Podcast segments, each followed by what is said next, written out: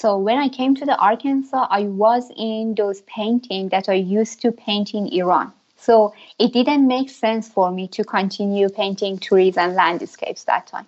I switched to painting from my memory from home, which is again something that I cannot reach now because of the political things happening, because of the travel ban or those kind of things. So now my painting is like abstract painting about my memory from home.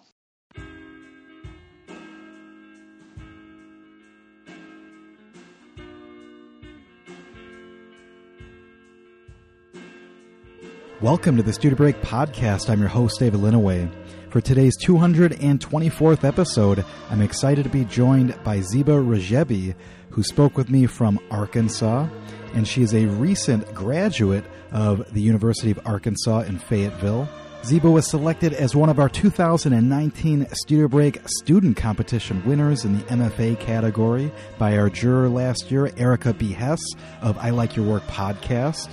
Ziba is an Iranian artist who explores a variety of abstraction and painting as well as installation. We talk about how she is largely influenced by her memories of her homeland in Tehran, the neighborhoods that she grew up in, Persian gardens, architecture, and all the influences that are slowly kind of slipping away from her as she is no longer able to return to Iran without being forced to stay there. So again, there is a interesting relationship between these two spaces, Tehran and Arkansas, and we talk about that in the podcast coming up. Make sure to check out her work at zibarajabi.com and also on Instagram at zibarajabi. I would note to any interested undergraduate or graduate artists, our 2020 competition is now open. Our juror this year is Tim Kowalczyk, who is a trompe l'oeil ceramic artist. Also, at Tim Ceramics on Instagram if you want to see some of his work, or timceramics.com. The competition is open to all currently enrolled or recently graduated MFA, MA, or BFA, BA students in the visual arts. So if you want to find out more information, head to studiobreak.com and look under the student competition page. The application process is as simple as can be. You submit a small PayPal donation, a link to your website and or Instagram account and you are all set. So check out studiobreak.com under the student competition page for more information. If you're here in Studio Break for the first time, I want to remind you Studio Break is a podcast and blog site. We feature a variety of different artists, and they are all featured on StudioBreak.com. You can see there are a plethora of interviews that are archived up there, each with images of the artist's artwork, links to their websites, and the interviews that you can listen right on StudioBreak.com, or just click that link and subscribe in a variety of formats. You can subscribe on Apple Podcasts, Spotify, or Google Play, so you can always do that to stay up to date. And also be sure to like us and follow us. You can find us on Facebook, on Instagram at studio underscore break, and on Twitter at studio break. And with those announcements out of the way, here is our interview with Ziba Rajabi. Stay tuned.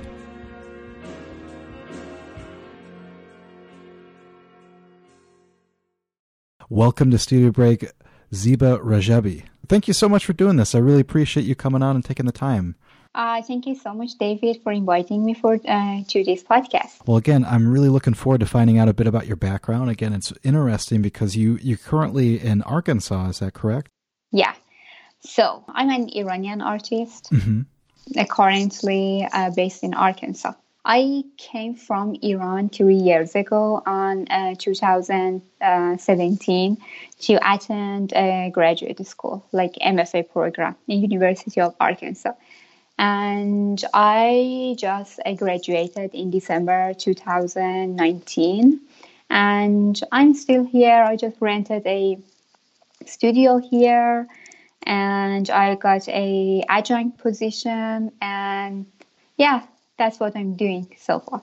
Interesting, interesting, and it'll be. I noticed looking too through your your background and experience, you have a number of degrees, um, including I think graphic design as well as a BFA and MFA. So kind of have a, a wealth of maybe knowledge and experience. I'm always curious too where that starts. So what was that like coming up and being interested in the arts? So in my family, I think I was the only one who pursue art as uh, a professional career. Hmm.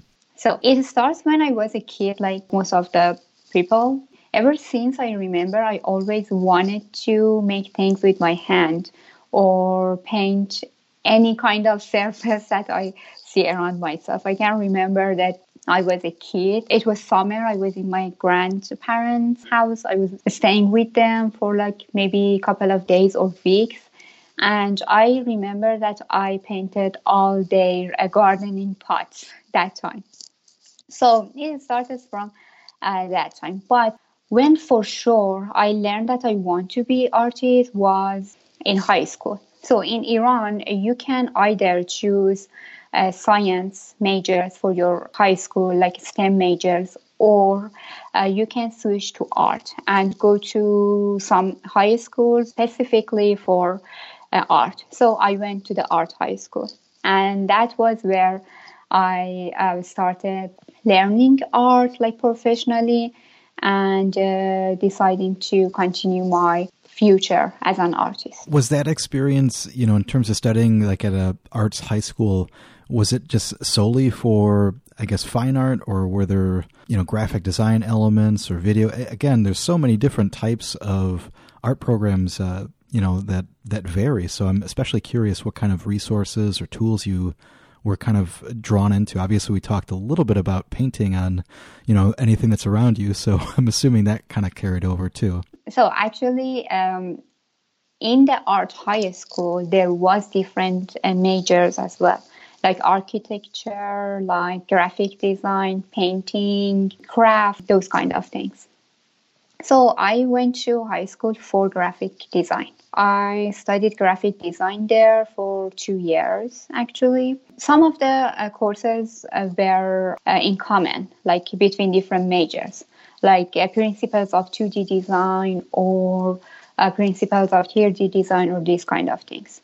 But uh, some other courses were very specific for your major, like for graphic design, we needed to study typography, but who wants to study architecture uh, didn't have to study typography as well. So it was like how the course structure was like that time. Were there other kind of interests that you had outside of the arts or, or things that, you know, drew your attention in, in terms of being creative or just things that you i don't know have as an interesting background anecdote i guess. I don't know. I think i was very curious about everything and i wanted to experiment new things and especially make things. I think in some point in my life i was thinking i could be a web developer as well because in that case i also create something new and i also make something which is, which can be very uh, creative. But I think when I was younger, art was the only thing that I thought I can satisfy what I want. So that was why I uh, chose art and I continued that. What was the process like to kind of start, you know, studying, uh, you know, in terms of like a an undergraduate kind of degree in arts? So before going to school for undergraduate a degree, I actually went to another college before that for two years to study uh, graphic design. So I think it's equivalent in American degrees is um, associate degree, something like that. So I did uh, graphic design and I started working as a graphic design in the same time. And I've been working as like graphic designer for eight years.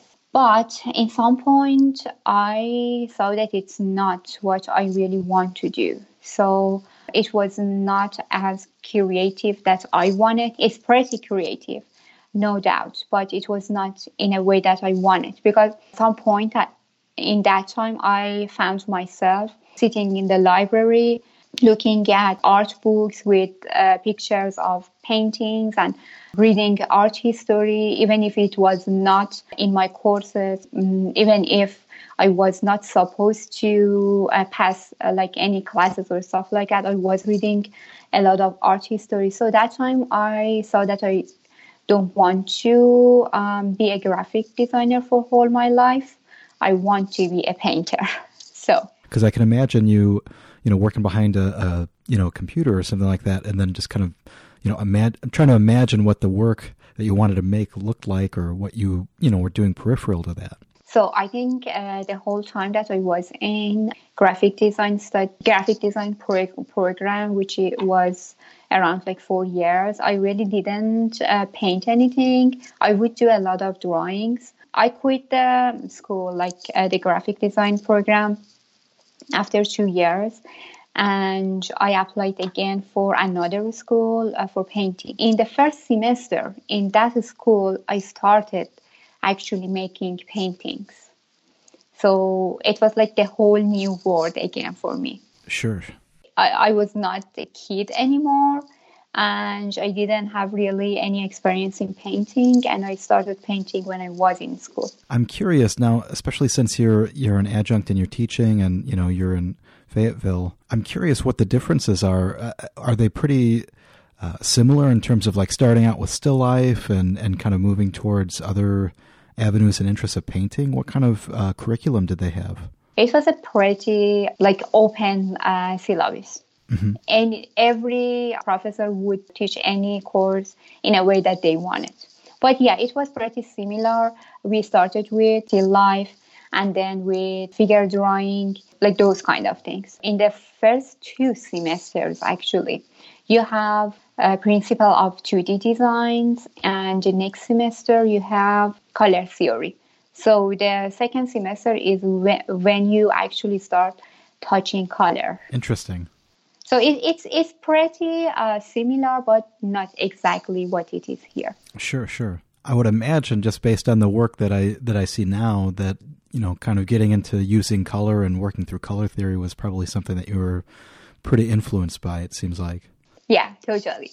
I think uh, one of my best classes uh, that I ever had was my color theory class, and our professor uh, taught it like very differently like I haven't seen any kind of assignments like that before. For example, he wanted us to choose a painting, like a classical painting, a copy that painting only using blue colors with white. And the next time, only painting another uh, classical painting with red, uh, the family of uh, red colors and white. So that was pretty different and i really like that class so like setting up almost like problems to to solve in terms of limitations and things like that. Yeah and and learning how different colors are like how we have different blues different reds and this, it started with primary colors and then uh, complementary colors and then in the last assignment we could use all the colors which was really scary but yeah well, I'm assuming too that there was, you know, like continued classes and, and studying. So uh, I'm assuming that you took a lot of painting classes and other classes as well. Yeah, I, I think I'm a really uh, 2D person. I took a lot of uh, painting classes and drawing classes and art history classes. I had to take uh, 3D design classes like Intro to Sculpture. It was a part of the curriculum that I had to take but I just went to that that class to pass it. yeah, well, I again, there's a wide range of uh, artists that you know will intermingle with different materials or different approaches, and then some that are kind of just like, nope, I don't, not into that, or you know, yeah. so, something like that. I'm curious too, like what kind of influences in terms of art were you kind of drawn to in, in terms of like looking at, at different artists and anything that might have influenced you historically, even? So it's actually a, a very wide range. So my paintings when I was in Iran was uh, actually landscapes inspired by German Romanticism and also Persian traditional paintings. And also, uh, its color palette was inspired by pop art and animations, like very early Disney animation. So it was a very wide range. And I think I uh, took a part from different part of the art history and different uh, of the world. Was there some type of like graduating exhibition that you would have to do or again where you just kind of left to kind of you know develop your own curriculum and courses and you know you just graduated No, I, we had to have a exhibition with a certain amount of works. Like if you are working large scale, you have to have like 10 to 12 works. If you are working in small scale, you have to have uh, like more works.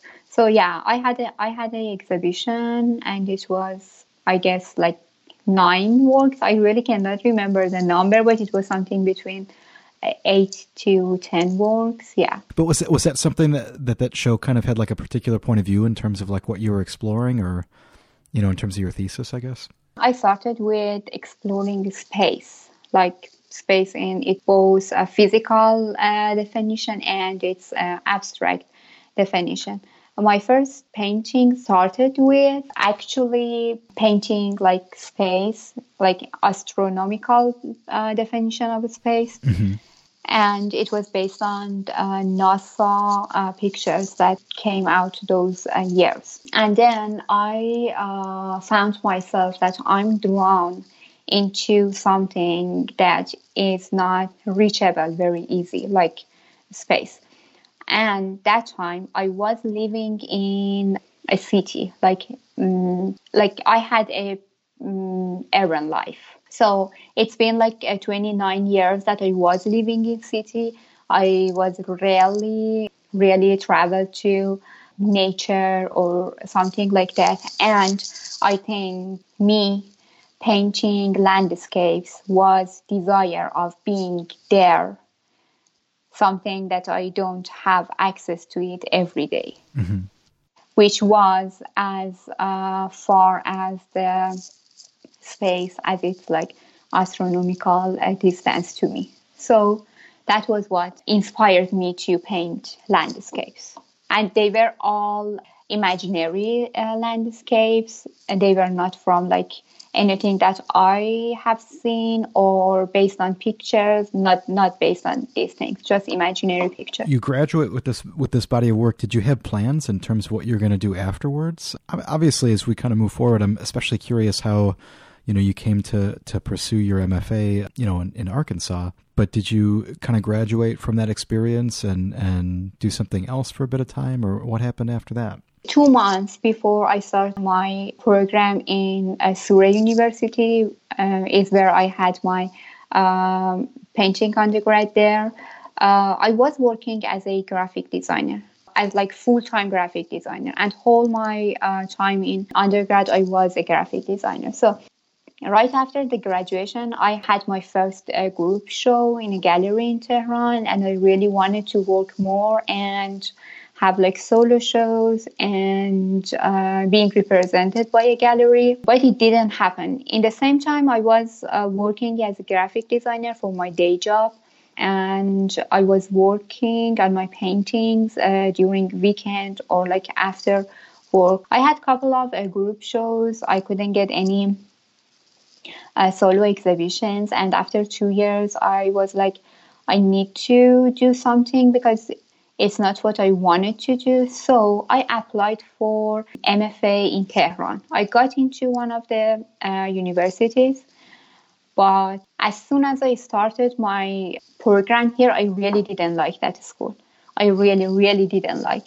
And I stayed there for like uh, two semesters and I barely went to the classes or attend there. I think it was in the middle of the second semester that I um, applied for the University of Arkansas because I was like, I need to learn more, and it's they are not at least in that school they are not adding anything more to what I've been uh, reading and seeing uh, in these years. So maybe there is something more in different part of the world that I can go there and learn. So that's why I applied for a university in state. It's such a weird process to think about applying to graduate school because, you know, for m- myself, I would kind of visit all these different schools online and kind of get an idea.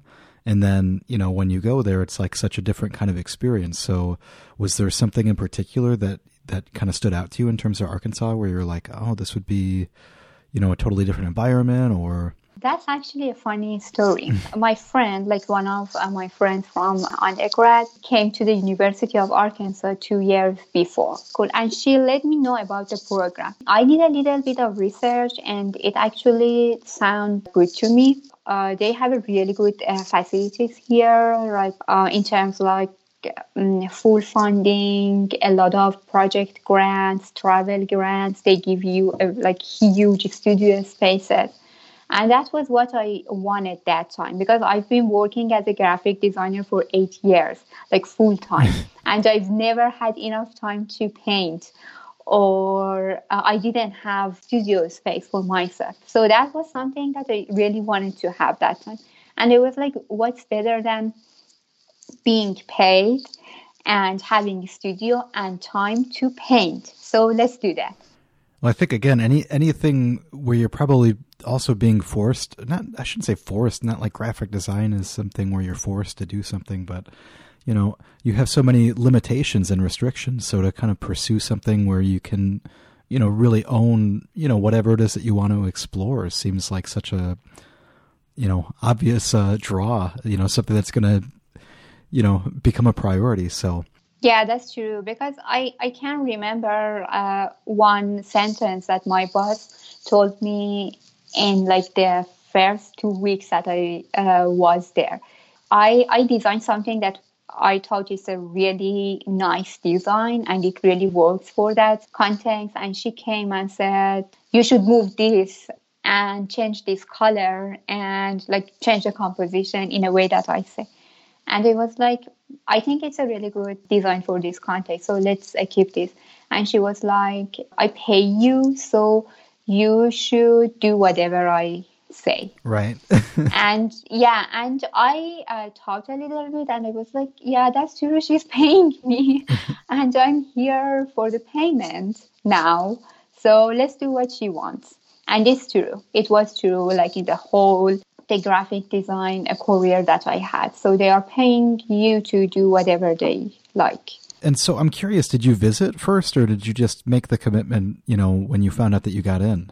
Actually, the process of getting visa for Iranian people, especially in, uh, when Trump is in the office, is really hard. Sure. So when I uh, applied for the graphic uh, for the MFA in Arkansas, uh, Trump was not in the office. Otherwise, I may uh, really reconsider coming to the States. But when I got admitted and I went to the US um, embassy in Dubai, Trump was in the office. So it was not easy that you come and visit and go back and because they don't give you visa to come to just come and visit. Right. And the first time actually I got rejected. and I had to uh, like go to the embassy again and the second time i got the visa and came.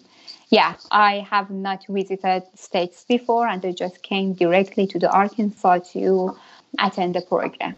Well and having kind of like a you know personal friend or somebody that you know really well you know that's kind of like a nice recommendation as well. And as you were saying i mean i think that's having opportunities to teach or you know to have uh, grant opportunities or funding opportunities seems like such a draw for you know, there's so many art programs that have varying funding and you know opportunities. So um, it seems like a, a win-win of a situation. So it was not that at first they told me, "Hey, uh, we get, we give you like the full fund." First they were like, uh, "Yeah, we can uh, fund you like." Uh, we can waive the tuition and fund you like half and it was like okay let me reconsider uh, and actually I, I was thinking with myself not telling them I was like, if they don't give me a full fund, I really cannot go there. And they were like, and after like two weeks, I think they uh, could find more uh, resources. And they were like, hey, now we can give you full fund. I was like, yeah, that's okay. and then after two weeks, I got another email and was like, we got more resources and now we can give you a fellowship. And that time it was like i think i really should go to this uh, university. It sounds good. Sure sure. Yeah and i think it was uh, a good decision coming to here. Because there is a lot of support from the school like a lot of support uh, we have a really good faculty here like young faculty like very energetic and uh, and a really high expectations from the students that uh, make them grow. So, what was that? Uh, again, I'm I'm especially curious. You know, you talked about living in the cities for you know a pretty big chunk of time. I guess even in just terms of the landscape, I'm just curious, like how different of an ex- experience or environment you know Arkansas is by point of comparison. Yeah, so that's actually a really good question. So I came here in January 2017. Uh, I experienced a little bit of winter and I experienced spring as the first whole uh, season that I could. And in the first spring here, I was really, really happy. Mm-hmm. Because I have not seen uh, that many white flower, that many green color uh, before around me, and I was living there. Like I could see a huge tree with a lot of flower from my window. That I've never seen that before. But it was really nice. I really liked that. And uh, in my first semester, I painted like a lot of landscapes with trees and uh, flowers and those kind of things. But as I mentioned, like in the beginning of the beginning of our talk today, I used to paint something that it's not easily reachable for me. I cannot reach it easily, or it's not achievable. So when I came to the Arkansas, I was in those painting that I used to paint in Iran. So it didn't make sense for me to continue painting trees and landscapes that time. I switched to painting from my memory from home, which is again something that I cannot reach now because of the political things happening, because of the travel ban, or those kind of things. So now my painting is like abstract painting about my memory from home. That first chunk of time is usually really important in graduate school because they, you know, really try to challenge you to think about your work in different ways. So it seems like that's something that is also like a distance challenge too, in terms of trying to work from memory or thinking about things that are distant. I mean, was that just like a feel like a normal struggle for you, or something that you just embraced, or? I know it was not normal. I think in my yeah in my t- first three semesters, I used to say the same thing, and my faculty would uh, ask the same questions and then in my third semester, I was like, it's not working because uh, they really don't know what I'm talking about. And what they are asking or talking is about the topic that I talk about. So that time I used to talk about Persian gardens and how what I paint is related to Persian garden. And none of my faculty really knew what Persian garden is. So in my uh, third semester, before final critic, I uh, created a uh, PowerPoint a presentation about Persian gardens. And then I emailed it to the, all the faculties that uh, were supposed to come to my final critic. I was like, uh, please watch this and ask me if you have any question so we can talk about something else in my uh, critic, which actually helps because when they came, they started asking questions, which was about my work. And that uh, semester was really important for me. I really started uh, thinking a lot about these memory connections with the imagery that I'm creating. And that formed uh, my next semester and what I'm doing now. Well, I'm, I'm curious too, especially to think about maybe the processes that you kind of, when we think about something like memory that can kind of be you know, somewhat loaded because everybody's memories are different. We're not sure how you're kind of accessing or processing or working through. So, I mean, was this something where you're kind of, you know, writing down, you know, observations or memories and then, you know, like sketching or drawing things out to kind of inform a painting or what's the what's the process I guess involved in, in distilling a memory? That's a good question. I usually do a lot of drawings. I work from my memory now is not just solid imagery. Because now I can see uh, how my memory from home is fading away. And what I see is like very blurry and vague pictures but it includes other senses like smell of some specific spices that we might have in home or a flower that we had in home or like the sense of touch. I started to incorporating different senses in my work with abstract imagery which was exactly what I could sense that time. And also, my audiences could also get the same imagery. So it was not like I draw something that has a very um, strong, maybe cultural presentation, but they couldn't get it because it was very cultural. But when it's uh, abstract and it, it's just colors and forms and smells and like tactile things, you can get the same abstract feelings that I can get. Like, uh, what, for example, what most of the people can get from seeing the color of blue, like in comparison with what they can get from seeing the color of red is almost the same in different parts of the world. It might be different in some points, but it's uh, not as it's not as different as like showing image of specific products that I used to use when I was kid to like American people that they have never had that products when they were kid. Does it make sense? Mm-hmm. Yeah, I think that makes so, sense.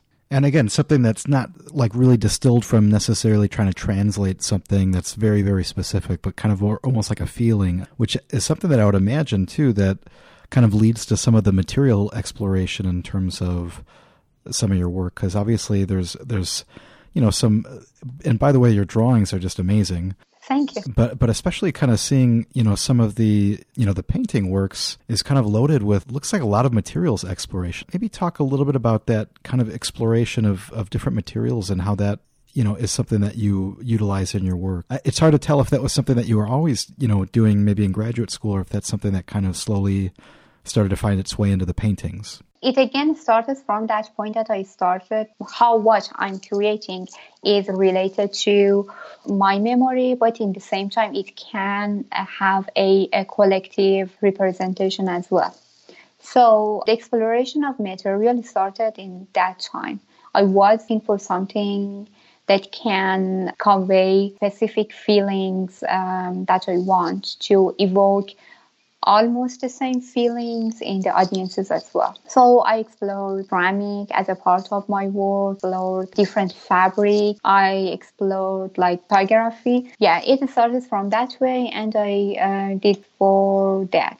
And I ended up using fabric as the base of my work, like not on the stretcher bar fabric as the surface of the painting and it actually started when I was working on my um, thesis.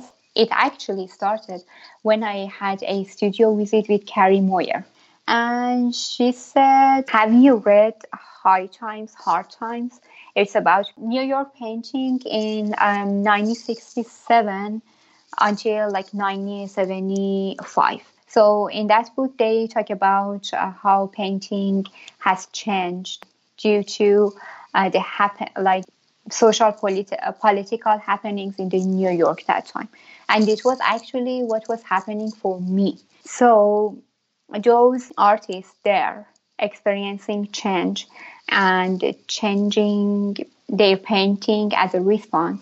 I was here in the middle of the change and I could not treat my painting in a way that I used to treat it before. So um, I started making painting in different ways. You know, you talked earlier about the influence of that, you know, color theory class. I'm I'm curious, especially, you know, how you think about color in your work and and explore it. I guess maybe I'm throwing in another question here too, but are you kind of working on drawings as well as paintings? You know, to to kind of have like a couple of bodies of work going. Are you more focused on just painting and then you know, figuring out how you're going to work the color relationships in, in those? So actually, my um, small drawings are a, a, really important part of my uh, process. It's not like my big paintings are the most important part of the work. My uh, drawings are also really important for me uh, because they are not only studies, they are like very challenging works for me. And when they are finished, they are very solid, finished paintings. Does it allow you too to kind of like work through some ideas? Again, the painting work seems to be much larger in scale. You know, if it's breaking like the the format of the canvas, it seems like a much bigger endeavor than you know some of these drawings, which are I think a bit smaller. And uh, my drawings are usually very small, something around like uh, six to seven seven inches, but I paint as big as I can. For example, uh, my last studio was uh, pretty big, uh, and I could create a painting 10 by 12 feet there I think maybe because what uh, paintings are supposed to do are different with what drawings are supposed to do. Because my paintings are supposed to interact with the space and kind of embrace the viewers. Uh, but my drawings are doing something else. Yeah, I was going to say, I think obviously with the scale of your works too, the larger ones, you know, to kind of think about, you know, imparting some type of familiarity or memory or so, something that's going to have a much more I guess physical almost presence to kind of affect somebody that's going to look at it is something that you know might be something that's a, a thought in there. It's a question that I heard a lot and uh, I thought about a lot. As I said before, since my relationship with the space has changed, my relationship with the painting also has changed. And I wanted painting to be something that can uh, intervene uh, with the normal space. Like I wanted it to not be hung only on the wall. I wanted it to interact with floor, with the ceiling, and be cautious about its space uh, surrounding. But are, are there pieces that kind of really stick out that maybe we could talk about a little bit, just to um, you know to dive into these a little bit further?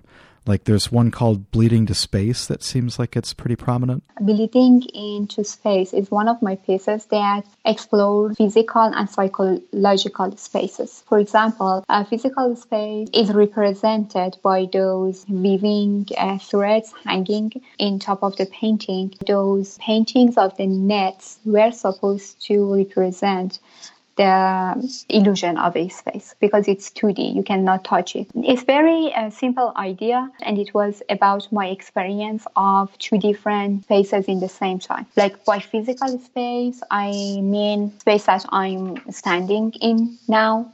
And I can feel it with touching, like a room that I'm here, like Arkansas and by psychological space or illusion illusional space i meant home that i'm not there and I have just an illusion of the space of the home now. And this one was supposed to uh, represent that. Also, it touches floor as a part of the painting, and that's why it's called bleeding into space because it wants to break the rectangle of the painting and bleed to the space surrounding. Well, and we've talked a little bit about the editing process, you know, but I'm curious, especially like for the the part that's meant to be essentially like this uh, psychological space.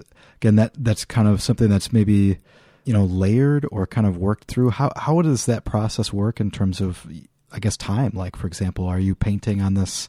You know, for months at a time. Maybe break down the process even a little further. Uh, I usually work on a couple of paintings in the same time because they are actually interconnected. For example, I work on the floor and I usually put two or three or sometimes four layers on canvas on top of each other and paint on them. And by paint, I mean I usually stain them, like make a bucket mixture of paint, uh, medium, and water, and just like pour it on the canvas. So what happens is that the next layers underneath of the first layer of the canvas would capture the residue, the extra pigment and water of uh, the first layer. And by that, they actually document the process. They capture the time and they create a tiny history of the first painting. It's uh, one step of the process, and it's how these paintings are uh, connected in the first place and then it's about the time. There are specific like effects, I should say, in my paintings, especially uh, with the color. So it's actually a result of a time. For example, I paint one layer and I have to wait at least a day for that layer to be completely dry. When I uh, apply the next layer, uh, pigments would sit on the last layer. They won't get mixed together and that's how this um, illusion of space it actually happens in my painting if i would like paint multiple layers in the same day when it's uh, where they would uh, mix together and create one uh, la- one flat layer but with letting them uh, dry uh, through days they actually can create different layers and they can create um, space there in terms of the paint too are you mostly then just using acrylic I mostly use uh, water soluble colors like acrylic ink sometimes. We were just describing bleeding to space. I'm curious about another piece and you know something that we maybe haven't talked about again as much as maybe just the physical process of this but it's misordered story which seems like again a much much larger piece. But maybe talk a little about that how what it's comprised of and that painting was actually the last one that i made for my show. It took something around four months like every day working eight hours in the studio and in uh, last two weeks i had to hire someone to help me with that painting because it was huge and my show was very close and i couldn't finish it. So it has all those layering things which took around a month for itself. But also it's performing in space in different way. So this painting represents body of the artist in the real world as the painting is performing in the space and reacting to the gravity for mm-hmm. example by saying, I mean, how artist is tolerating some kind of pressures from society or from political forces. And body is usually reacting to those pressures. So this painting is also existing in space and uh, reacting to some uh, pressure from the gravity. So how that painting performs itself is actually out of my control as an artist, as the curator. It's uh, performing by itself, and it's actually different. It is different in different places because of like the height, because of the like different gravity as well. It's interesting, and obviously, it looks like there's lots and lots and lots of you know pieces that are I, guess it looks like kind of sewn together loosely or so the process of this painting was really interesting because it was a whole a painting 1st mm-hmm. this is called misordered story because i uh, wanted to show how my story and identity sometimes is um, misunderstood in the new space so First, I created a whole story as a unit body of painting. And in details, uh, I don't know if you can see the um, a detailed image or not. Mm-hmm. In detail, you can see a written um, text. So those hand uh, written pieces are actually in Persian calligraphy, in Persian handwriting, and they are poetry pieces like very old poetry pieces that we are still using, like something from like 700 years ago. And then um, when I finished painting that painting, I cut that into pieces. By that, I actually cut my story into pieces. And then I changed the order.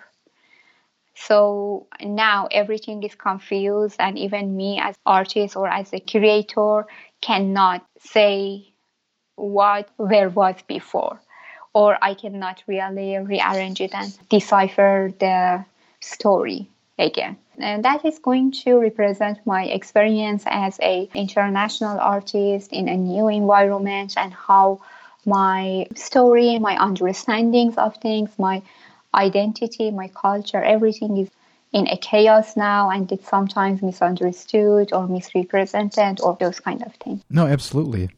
Yeah. And, and again, something that kind of builds these pieces to be kind of unique, but then maybe seen, you know, all together, something that kind of really kind of adds other levels of depth to seeing it all together. Are there other pieces that maybe kind of stand out to you that you want to talk about? So, um, not specific piece because um, uh, these pieces are in the same series and they are kind of uh, connected together. But I want to talk about uh, the importance of fabric a little bit. Mm-hmm. And why I work with fabric. As soon as I came here, I would not feel that I'm like I'm not going to stay here permanently.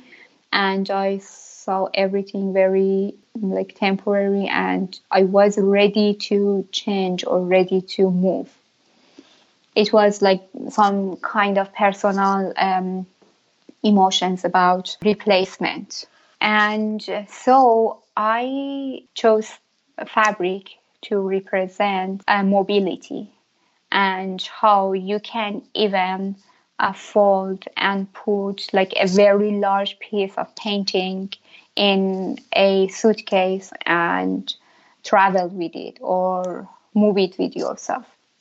So mobility and feeling not permanent was a part of the fabric choice here. I would imagine too that, you know, as you continue making work after this, this is something that you can kind of explore in, in different ways too. Have you been, you know, trying to combine different processes or kind of experiment since then in, in terms of incorporating different materials or what does it look like since you, you know, had this exhibition, I guess? actually after that exhibition i i started kind of digesting um, those works and see what part was potential enough to uh, work on that and continue and what parts needs more edits or uh, maybe don't need to work on that more. So now i focus more on fabric and paper which i was away from for a long time. And I'm uh, trying to see if there is any way that I can combine my uh, painting on the paper with my painting on the fabric and in the same time keep the surface interesting because it's very easy to create just an interesting image but not with an interesting surface and I think uh, now what I'm doing is exploring a surface of the painting. In the same time, since I really enjoy the performance of the painting, like how painting can perform, I'm going to work more on that now and see how can I incorporate different kind of performance both in the process of the painting and mark making and in the presentation of the painting. So i think that's what i'm doing now. Well and there's also some kind of what feel more like sculptural kind of pieces almost or maybe installation pieces where they're kind of like you know small it looks like smaller works like one that was attached as untitled and variable in size. It kind of looks more of almost like a smaller kind of like sculpture slash installation piece that would just be kind of hanging. So it seems like maybe that's something that is also kind of still, you know, being pushed. Yeah, exactly. Uh, you are talking about that uh, weaving piece, I guess. Yep. Yeah, so that was uh, actually another way of exploring alternative mark making by weaving and uh, using the element of line but in with the like different means. Also like the performance that i talked about. Yeah that was uh, one of the things that i i'm still working on that but not like a literal uh, weaving but maybe a little bit more uh, distance from the weaving process and just using the idea of weaving rather than using like the physical presentation of uh, weaving, if it makes sense. Yeah, and I, I think that one of the things that just strikes me so much is is your color.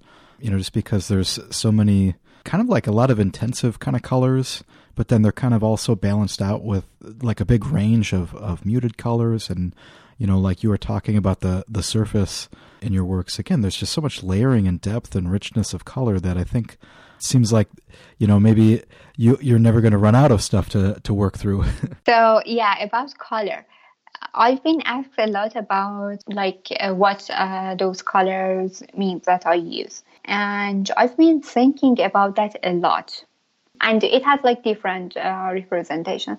The first time that I started using this uh, palette of color was based on the um, early uh, Walt Disney animations in like 1950s, those times, like uh, before 50s actually. But then it evolved actually. I was uh, looking at some pictures uh, when I was working on that very large piece, uh, misordered story, uh, last year, and I suddenly I saw a strong connection between one of the one of my favorite um, ancient architectures in Iran and that paintings. Like by that I mean uh, the tile design of that architecture like was uh, exactly the color palette that I was using without like uh, really being uh, conscious about that specific building. And uh, yeah, I think uh, most of it comes from uh, my memory of Persian traditional design both Persian paintings and Persian architectures, which now totally uh, makes sense for me because I, I come from uh, Tehran, which is almost in the center of Iran, and it's a very dry and arid like uh, weather. So, and seeing it desert is something very uh, common in my travels. And just imagine you are like driving through the um, through a desert and then you would see a blue building shining. So you get close and you see a lot of details with like very bright pink very bright green and yellow and red and those kind of things I think my color palette comes from that experience of space, like Iranian traditional design in the space. No, it's super interesting. And oddly enough, you know, like again, I don't know if this will sound odd, but like when I started looking at your work, I started thinking about the way that I'll see uh, warm sunlight through my eyelids. Um, right. And associate that with like memory or the way that you'll stare at something that's really colorful and almost see like that after image of like a, you know, that kind of glowing kind of color. Mm-hmm. Which is just kind of interesting because I think that for me, again, that idea of memory and you know how that plays into your work it's something that i think about as something that i experience in in that kind of way and i just again i thought that was kind of interesting that your work made me you know think about that you know that way that i kind of observe things that are really colorful or you know moments for myself which is something that you know you're you want the viewer to be able to kind of interpret or be moved by your work. That's great. I try.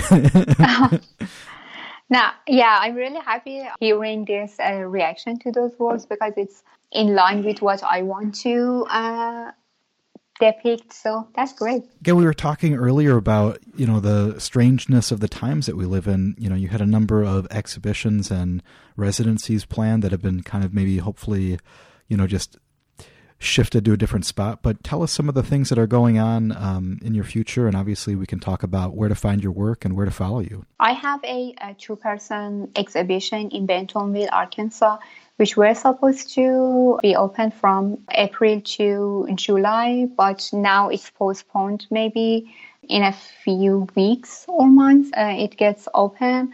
Other than that, I have a piece uh, in Art Fields. That one is also postponed, but it's going to be open sometimes. Art Fields is a um, art event in uh, Salt Lake City in South Carolina. Mm-hmm. And uh, hopefully, it can be open as soon as um, everything is safe. Best way to find me and my work, I think, is my Instagram and my website. Especially in these days, I try to finish a work every day and put it on Instagram. And I usually take uh, record a video of my process because I think now people need more content on social media sure. to be a little bit uh, entertained with that. Could you list those specifically too? So your Instagram and your website? My Instagram address is actually my name and my last name, Ziba Rajabi, which is Z-I-B-A-R-A-J-A-B-I. And my website is also my name and my last name. Excellent, excellent. Well, again, it's been so interesting uh, talking to you. Like I said, I feel like we scratched the surface, but I really am glad that you were able to participate, and you know, really can't wait to share your work on Studio Break. Thank you so much, David. That was really interesting conversation, and I really enjoyed, especially in this time. But yeah, thank you so much for having me. Thanks once again to Ziba for joining me. You can check out more of her work at zibarajabi.com and also be sure to follow her on Instagram. You can see there's tons of work there drawings, painting, installations, all sorts of good stuff at Ziba Rajabi. So follow her on Instagram. Just a note again that our 2020 competition is now open. Our juror this year is Tim Kowalczyk, a trompe l'oeil ceramic artist. You can see his work at Tim Ceramics com, and of course follow him and see his work on Instagram at Tim Ceramics. He'll be selecting five artists from each of the categories. Again, that's undergraduate and graduate for a total of 10. So that's open to all 2D and 3D artists, anybody that's currently enrolled in a visual arts program or recently graduated. So if you unfortunately aren't showing your work because you don't have an exhibition space, we're upping it to five this year to help uh, share your work. So if you're interested in applying, it's quite simple. You go to studiobreak.com, look under the student competition page. Again, you'll see that it just takes a small donation and an email with your website and or your Instagram account for review. So be sure and check that out. And of course, if you know anybody that should apply or want to help spread the word, we would super appreciate it. If you're here on Studio Break for the first time, visit studiobreak.com and check out some of the archived episodes. Again, each of our posts have images of the artist's artwork and links to their websites. You can, of course, listen right on Studio Break as you're clicking through images, or you can hit that subscribe button and go to Apple Podcasts or Spotify or Google Play to check out more episodes. And of course, if you want to stay up to date with Studio Break, be sure and give us a like on Facebook. Follow us on Instagram at studio underscore break, and of course on Twitter at Studio Break. If you enjoyed the podcast too, please give us a shout out or help spread the word. Again, there's a lot of artists trying to figure out what to listen to when they're in the studio. You could help them out and earn some karma points, so we appreciate it. I'd like to thank Skylar Mail, who provides the music to Studio Break. You can check out his work at skylarmail.net. If you want to see some of my paintings, go to davidlinneweh.com or find me on Facebook or Instagram or Twitter at David Linneweh. I really hope that you enjoyed today's episode. We'll talk to you real soon.